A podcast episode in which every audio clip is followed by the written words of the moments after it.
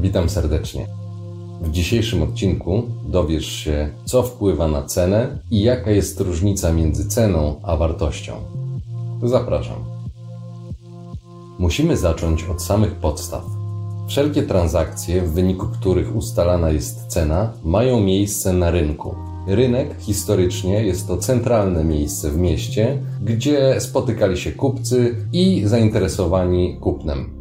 Dzisiaj rynek jest to ogół wszystkich ludzi i transakcji dotyczących jakiegoś dobra, na przykład rynek pracy, rynek kapitałowy, rynek samochodowy, rynek turystyczny, a także rynek matrymonialny. Ciekawostka. Z łaciny matrymonialny oznacza dotyczący małżeństwa.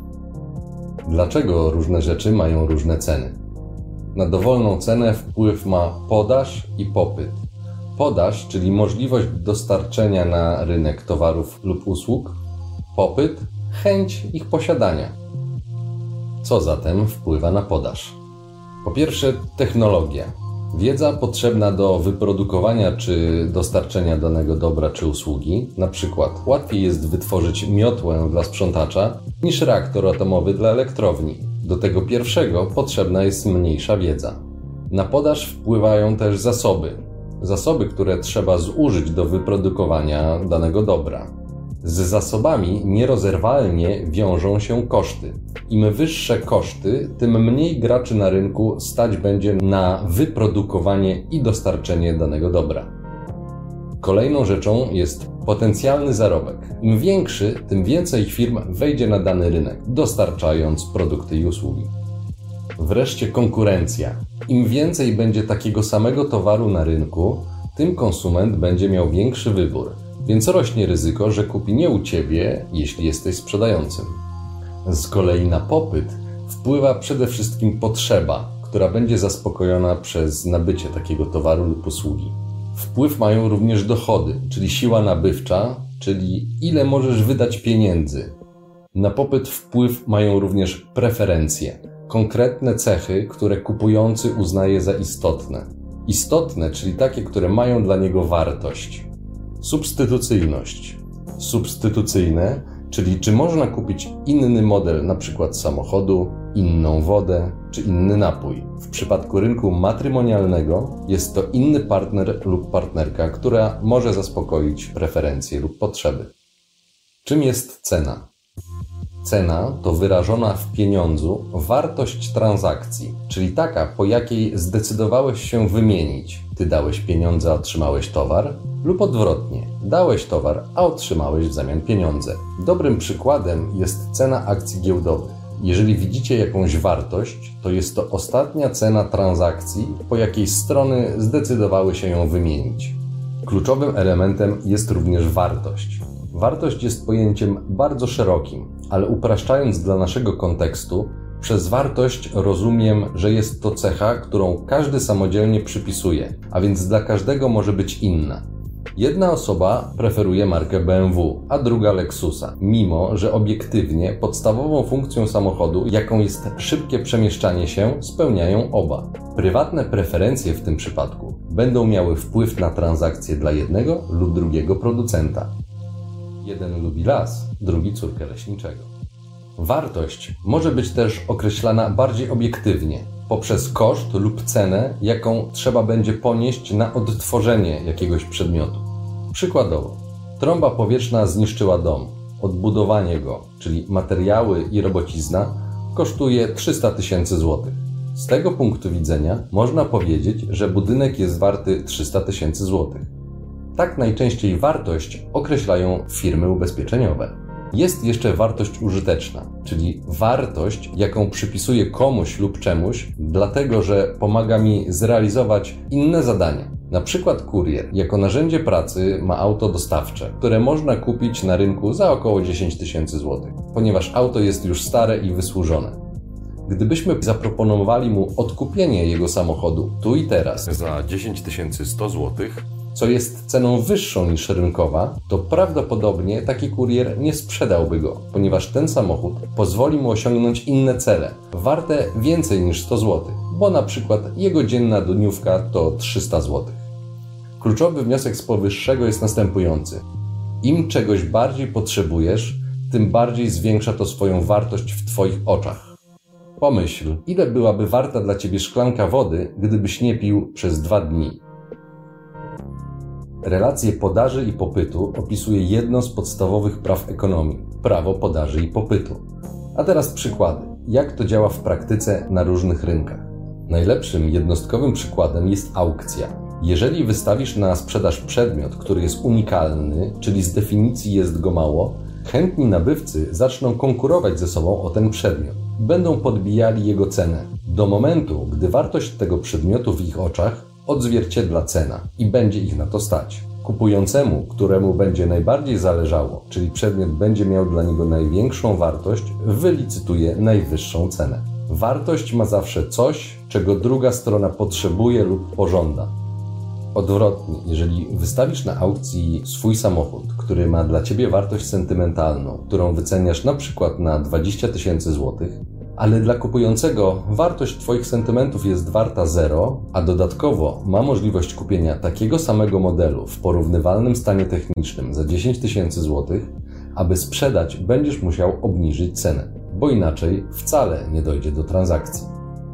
Widzicie teraz arkusz zleceń giełdowych. Górna część pokazuje ilość ofert sprzedaży oraz cenę, jaką chce uzyskać sprzedający.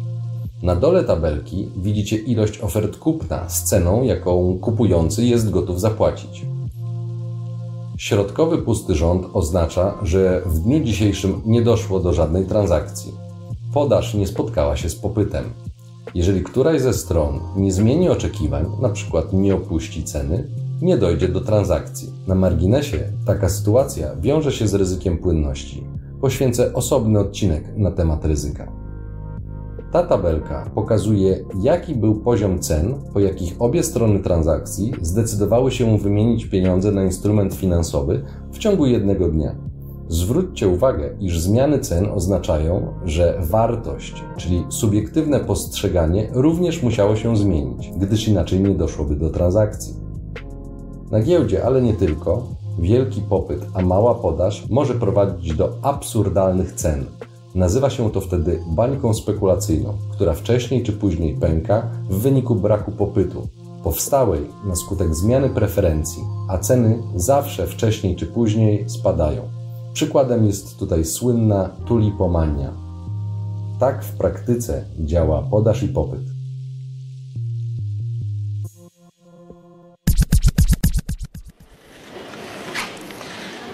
And now to a major moment. I start the bidding here at $40 million. 41, 42, 43 already at 43 million. 44 is bid, 45 in the room, 46, 47 in the room, 51, 52, 56 in the room.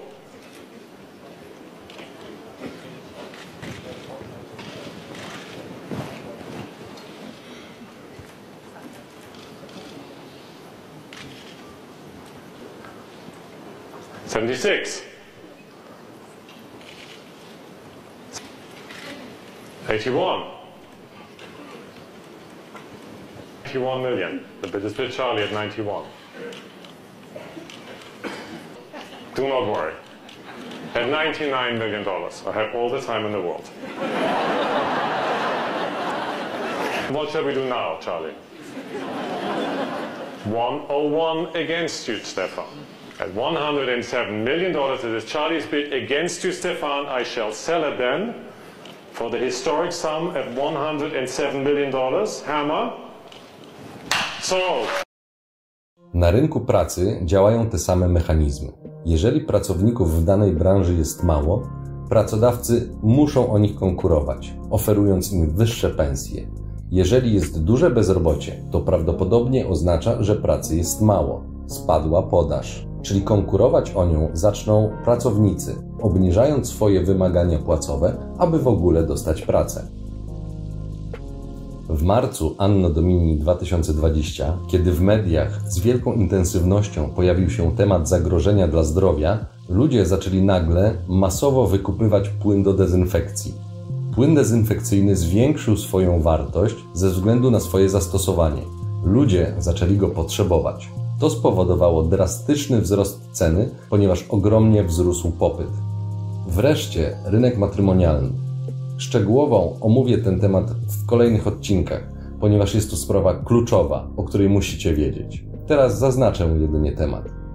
Wmawia się nam piękne i romantyczne bajki, ale pragmatyczna kalkulacja podaży i popytu prowadzi do zupełnie innych wniosków niż morały z wspomnianych bajek. Ten morał brzmi zazwyczaj tak: i żyli długo i szczęśliwie.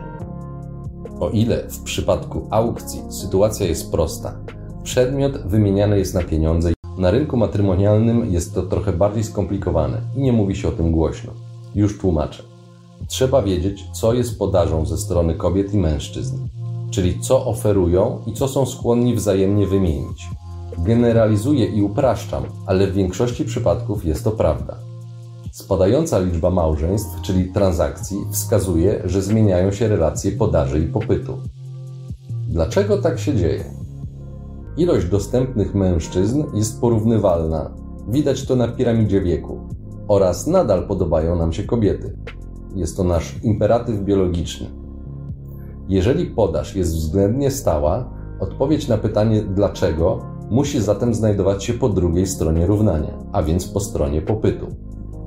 Wspomniałem wcześniej, że na popyt wpływa potrzeba, która będzie zaspokojana, dochody, czyli to, co masz na wymianę, preferencje i substytucyjność.